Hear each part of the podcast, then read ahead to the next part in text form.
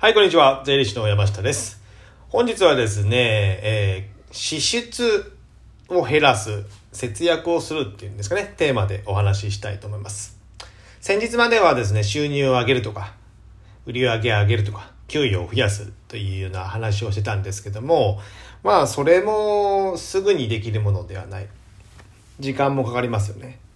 であれば、手っ取り早く支出、へ出ていくものを減らせば、おのずとお金も貯まりやすくなる。っていうことなんですよ。で、給与明細見ていただいたと思うんですけども、社会保険や税金って、まあ、お勤めの方、普通のサラリーマンの方が減らすっていうのはななかなか難しいんですよね。難しい。ふるさと納税とかすれば、まあ、お得に、えーなんか、もらえ、肉がもらえるやらね、米がもらえるやら、ありますけども、まあ、税金が減るわけじゃないじゃないですか。ですので、まあ、あの、お金を貯めるというためには、支出、出るものを減らすということで、何かしら対策ができないかということを今日ご提案したいなと思います。で、僕の中でもこれを、ポッドキャストも僕の独断と偏見でお金や税金の話してるんですけども、僕の中で無駄な支出、三支出、三大支出っていうのがあってですね、えー、1番目が家、まあ、自宅とかですね。と、2番目が車。で、3番目が保険。この大きな支出、この大きな3つの支出を減らすことで、まあお金が貯まりやすいということになります。じゃあ一つ一つ見ていこうかと思うんですけど、まず家ですね。家はやっぱ一番ね、人生で大きな買い物、まあ、自宅を買うとかですね、建てるとかいうのであれば。ですので、ここをできるだけまあ少なくするっていうのもあれなんですけど、まあ環境がいいとね、まあ今コロナとかでリモートワークで自宅で仕事をするっていうこともありますので、まああんまりね、もう家賃2万円の自宅に住めとは言いませんけども、ここにあまり過剰に投資しても、ちょっとどうなのかなと思います。で、仕事が今後どうなるかもわからないのに、35年の長い住宅ローンを組むっていうのはですね、なかなか今の時代合っているのかどうなのかなとは思います。じゃあね、35年後もこの家に自分が住んでいるのか、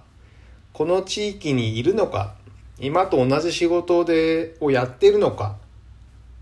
今の会社に勤めてるのかって分かんないじゃないですか。なので、35年って固定されると、自宅とお金とかがですね、なかなか動きづらいですよね。やりたいこともできないかもしれない。ですので、まあ、あんまり合ってないのかなっていう自分がいるんですけども、うちも35年で マンション買ってるからですね、あんまり大きなことは言えないという。まあ僕も結婚してから自宅を買ったんですけども、まあ女性はね、女性はねっていう偏見かもしれませんけども、あの、結婚すると自宅を欲しくなるっていうのが常ですので、それはね、まあ女性の意見も聞くっていうのが大事だからですね。ダメとは言いませんけども、まあ自宅を建てたり買ったりするのは、まあいろいろ考えた方がいいのかなと思います。で、まあ、あんまり大きな声では言えないんですけど、あの、ここ数年ですね、自然災害とかも多いじゃないですか。台風やら大雨とかですね。まあ地震もあるでしょうし、そうなると、じゃあ戸建てでね、なんかね、建てて床上浸水しましたとかね。何年かに一回そんなことがありますって、じゃあそこにじゃあ住み続けるのかってなかなかリスク高いですよね。なので、そういったものもちょっと考えながら、ご自宅の投資、投資っていうのは買う、価値を、自宅を買うとかですね。いうのは考えられた方がいいのかなと思っております。で、僕がおすすめする自宅の買い方っていう独断と偏見で 案内するとですね、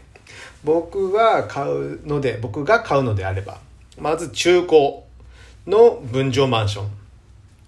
で、ある程度の主要な駅から近い徒歩10分以内ですね。先生5分ぐらいがいいですかね、本当は。で、3階以上住むのであればですね。で、ある程度、あの、住宅の個数が多い。あの、10個しかない、マンションに10個しかないとかじゃなくて、まあ、4、50個以上ぐらいですかね。ぐらいあると、まあ、管理費とかが安くなったりするので、こういったものを、まあ、できるだけ安く買えればいいのかなと思います。中古は10年ちょっとぐらい以上ぐらいですかね。さあ、だいぶ安くなってる分もあったりするので。で、うちもこの、あれに当てはまって全部買ってます。中古で、12、3年前、12、3年買った時は中古の12年とかですね。で、分譲マンションで、もう駅から徒歩2分ぐらいです。で、3階以上で、個数も150個とかぐらいあるので、えー、まああんまり人も気にしなくてもいいってですね。なぜこの条件を選んだかっていうと、あの、万が一の時に売りやすいんですよ。売りやすい。例えば、超離れた、駅から超離れたとこで高級マンションがあっても、まあなかなか売りづらい。じゃあ田舎の方にマンション買って、田舎で車も必要で、マンションで駐車場を払ってって。じゃあ今後10年後、20年後に引っ越す時に誰かに売るとかいう時になかなか売りづらいんですよ。でも、ある程度の主要な駅で徒歩10分以内、5分以内とかですね。であれば、やっぱね、マンションは売りやすいんですよ。逆に戸建てだとですね、あの、駅から近くとか近ければいいんですけど、ちょっと離れていて、自分の好きな設計で建てたとかなると、まあまあもうね、あの、自宅の建物の価値ってほぼほぼないんですよ。ゼロ。次に買う人は、もう土地だけが欲しいっていう、その場所のですね。なので、まあ、住宅ローンがあれば残債以上で売れる可能性っていうのは限りなく低いので僕の、えー、独断と偏見ではこういった中古で分譲マンションと駅地下で3階以上で戸数が多いというのを目安にすればいいのかなと思います。で、その理由は万が一の時売りやすいってことです。売れればですね、あの、引っ越しとかもある程度容易にできるじゃないですか。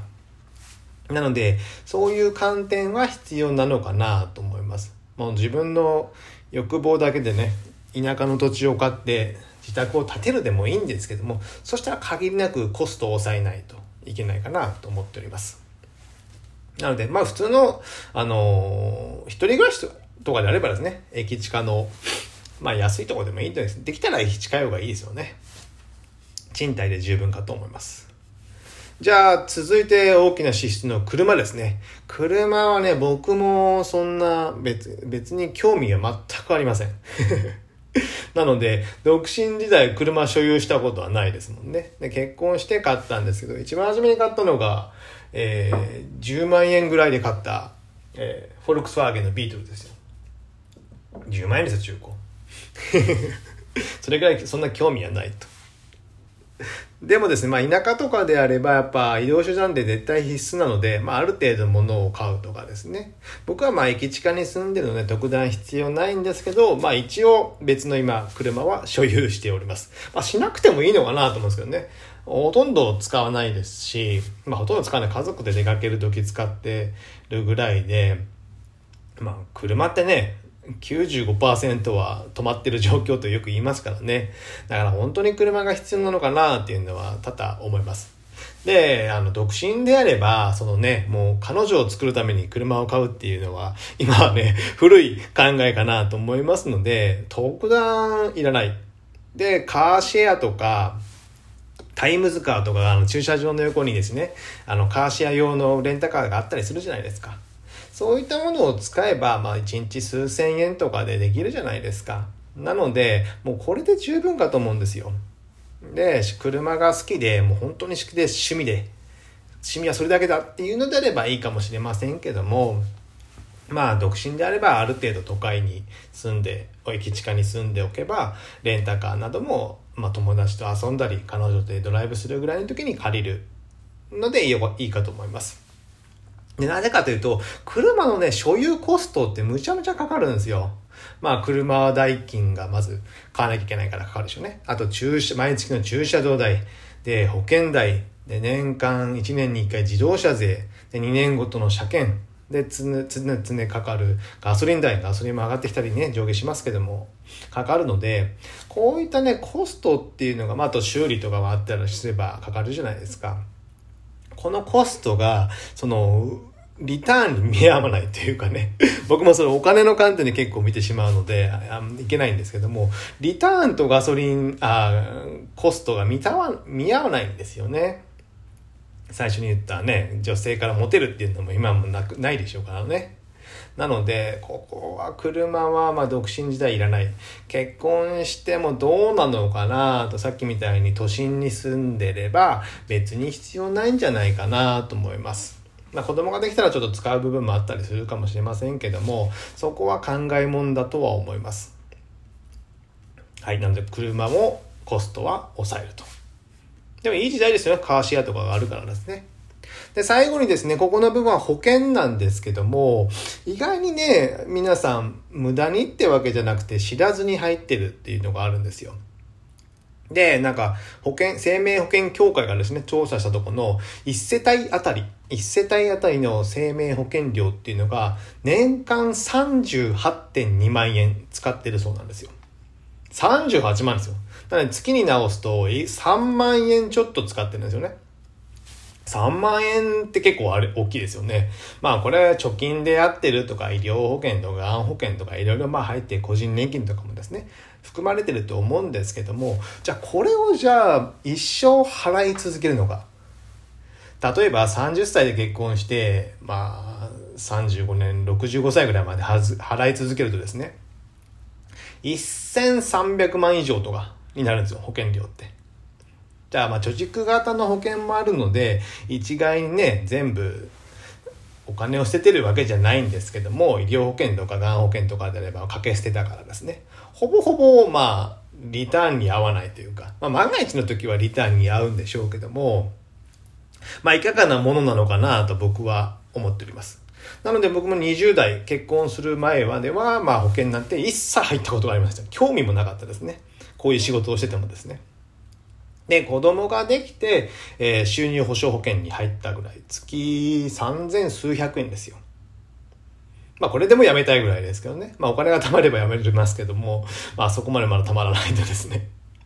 なので、まあほとんど僕は必要ないんじゃないか。でもただね、病気になったらどうするんだとかあるんですけども、まあその分貯めときゃいいじゃないですか。いや、例えばさっき月3万円ちょっとで、医療保険に1万円とか入ってたら、1万円毎月貯めておいて、年間12万貯まりますと。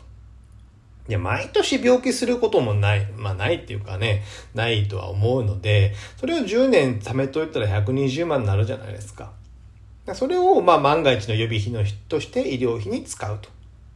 ね、病気にならなければ別の旅行代とかね、遊びに使ってもいいじゃないですか。なので、そこはちょっと無駄なのかなと。それよりも、まあ、健康に投資するということで、僕は、まあ、いろいろな予防の医療をしたり、検査をしたりですね。そういった病気にならないためにお金を使ってる方が多いので、ちょっとその医療保険とかがん保険とか、まあその万が一の保険っていうのはどうなのかなと思います。で、それ、あの保険で運用するよりも、あの、自分で知識をつけて投資信託とかですね、運用した方が絶対に利回りはいいんですよ。まあ保険会社は手数料取るんですからね。それはいいに決まってますよ。なので、そこはぜひぜひ、えー、保険は、まあ無駄に入らないと。まあ、あれはね、不安を煽る商品だからね、もう僕嫌いなんですよね。何度か営業をね、税理士っていう、ね、あの立場を偽って 受けたことがありますけども、あれはね、僕でも、あなんかちょっと不安になるな、みたいな、入っとこうかなと思ってしまいますもんね、やっぱね。まあ、あんまりいやらしい商品ですよね、ああいうのもね。まあ、なので、そこまで無理に、無理にとか、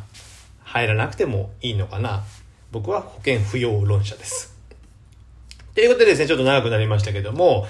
今日はですね、人生の三大支出の家と車と保険を見直して支出を減らそうというテーマでお話ししました。ではまた次回何になるかわかりませんが、お会いしましょう。さよなら。